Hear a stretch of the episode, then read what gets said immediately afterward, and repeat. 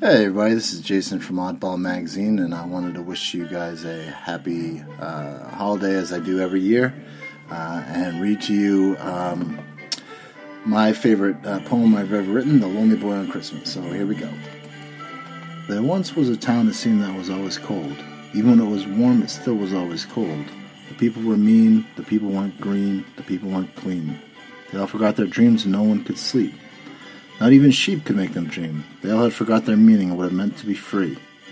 They lived their lives as shadows. They lived in poor man castles. Some were drunk and staggered, and some were slaves in shackles. Many had forgotten what once was their motto to live in darkness you could never cast a shadow, and even in the darkness shadows never follow. And when the light shines from the sun in the seasons, whether frostbitten hands or those wearing mittens, the sun always shined on the ones who asked for wisdom, and one did, the lonely boy on Christmas. And this lonely boy just wanted one thing for Christmas a dog or a kitten wrapped up with a ribbon, a bright blue ribbon. If he had a dog, he could pet him with his mittens and watch him chase pigeons and play fetch with the children. But it never happened. No gifts were given to him on this Christmas, or any Christmas. There he sat in the town of castles and shadows where the cold seemed to sting everyone and everything. He began to reminisce of his family's last Christmas, the last time he was given a kiss on his head, and that warm feeling he had in the last words ever said by his dad. You must live by yourself. We can no longer take care of you. And he said to them, I'm just a boy. What do you expect me to do? But his father and mother, they didn't love one another. and They didn't really mean to say what they said. So one day they both got into their cars and left.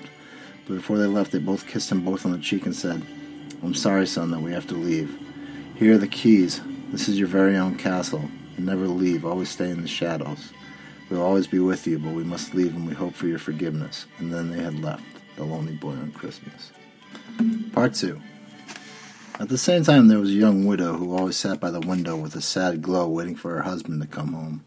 He and her also lived in this world, the world that was mentioned in Part 1, a world of no fun where no one could smile and fear of being stung, because the cold was too cold and some were too poor to buy coats, and besides, Castles were hidden by shadows and moats, protected by ghosts, but still there was hope that her love would come home. And every day she wrote from a journal that was given to her from her husband who had disappeared in the cold of the winter, made her from married and happy to a way too young widower. Her name was Rosaline, and she was only eighteen when she found the man of her dreams. But one day he went to go to the store and was never seen anymore, and people had said that he had gone missing in a cold storm on a frosty Thanksgiving, and they stopped cold on those peaks. Rosaline never stopped looking out that window till one day it started to snow and then it suddenly stopped. Not from the sky, an angel just dropped. Before I tell you how the angel dropped and why the snow stopped, we must go back to the spot where the boy sat patiently waiting for the day when his family would come back. And all he wanted was that dog for Christmas. A little dog wrapped up with a bright blue ribbon, but really, gifts were not on his wish list, just a little slice of happiness outside of all that darkness. That day the boy decided to leave. He said to himself, I'm going to get a tree. So he left his castle and stepped out of the shadows and headed to the forest outside of the meadow. He began a long walk out of the darkness and into an even darker forest. He could have went left and went towards the shore. He decided to go north and ventured forth towards the forest and the trees and the bright north star. He knew little of where he was, but it was better than where he would be, and besides, it was Christmas. He wanted a tree. Before he left, he dressed in his warmest clothes, hat and coat, and scarf to protect his nose and the only possession he had with him was a backpack of provisions and a compass and a map. And off he went and took his first steps out of the darkness, while in that same town a widower wept.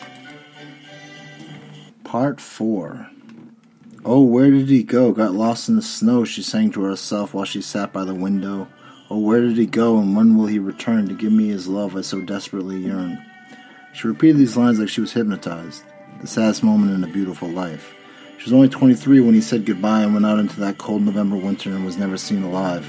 But keep faith, good reader, a good love never dies. Oh, where did he go? When will he return? Why did you leave me? It wasn't your turn. She sang the song in mourning. She sang it still mourning. That was when she realized that her eyes were not blind, and in her heart she believed he was alive. At the same time she sang by her window in that empty house, the compass was pointing, telling the boy to go south. And so he went to the meadow, was the way to go, but his heart told him to follow the star, and into the dark he ventured into the deepest forest where the trees lied therein. Part 5 Well, dear reader, you must be weary of me, so let me tell you how the boy found his tree, and also a brand new family. It starts where we left with the boy's lonely trek, and ends, well, we're not quite there yet. So the boy began his climb into that deep forest while the angel sang to him this simple chorus Follow the star, son, follow the star, follow that star, son, follow the star. Yeah, the boy was lonely and scared for sure, but in his head and heart he was strong and secure. People would leave him, for that he was sure, but never his family. That scar was the worst. His head began to hurt. Before the tears started to fall, he took a step, and all of a sudden he was not by himself. And while he was down and thinking about life, he somehow wandered onto the thinnest of ice. Oh, reader, oh, me, oh, my, what did this boy do on that thinnest of ice? He walked oh so carefully, and he could hear the ice creak, and then there was a crack in the ice he could see. He thought to himself, dang, if I wasn't thinking about all my problems, might have seen this coming, and I could have done something instead of being stuck where I am. Then something happened. The ice cracked and splintered and cracked and splintered and cracked and the ice fell underneath his feet, and the boy was suddenly over his head, and while under the coldest degrees he began to see. Christmas wasn't about getting presents or trees, it was about being happy. He was under the water, gasping for air, trying desperately to be freed from a horrible death indeed. Then at this moment a hand reached out to him, and now enters the man Jim, the widower's husband. Hey kid, hey kid, can you hear me? Grab my hand. Hey kid, hey kid, can you hear me? Grab my arm, I'll pull you in. That was the voice of the widower's husband. All the boy could hear was a muffled sound, but saw the arm and tried desperately to get out. He grabbed the strange hand that had come from above, and Jim pulled him out with the strongest of tugs. Jim pulled the boy off of the ice and made sure that he was all right. Can you hear me, kid? Can you hear me? But the boy was barely breathing, cold and shivering. What could be done to save the lonely boy on Christmas? Jim started a fire with some sticks around him and hoped and prayed that something could heal him. But as the fire grew stronger, soon the boy breathed in and looked into the eyes of the man that saved him. At this very moment, the widower was sleeping and dreaming what seemed to be the same thing. It was about a boy who fell on a dark night on the thinnest of ice, and her husband was surely alive and saved this boy's life.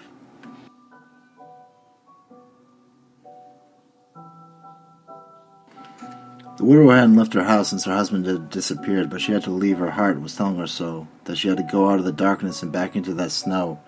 And as she left, she took a deep breath, and that was when she realized for the first time herself that the darkness she lived in, this town of castles and shadows, that there were more places to see, like the places in her dreams. She visioned a stream lit up by a bright star, and there she ventured out into the dark. And there she sang, My heart tells me to follow my dreams, and I will sing this song until he hears me. So she began singing. My heart tells me to follow my dreams, and I will sing till my angel hears me. And just like that, the star lit up the whole place, and though they were far apart, she could see his face by the place in her dream, right by the stream where she would find her, Jim, and where she found me.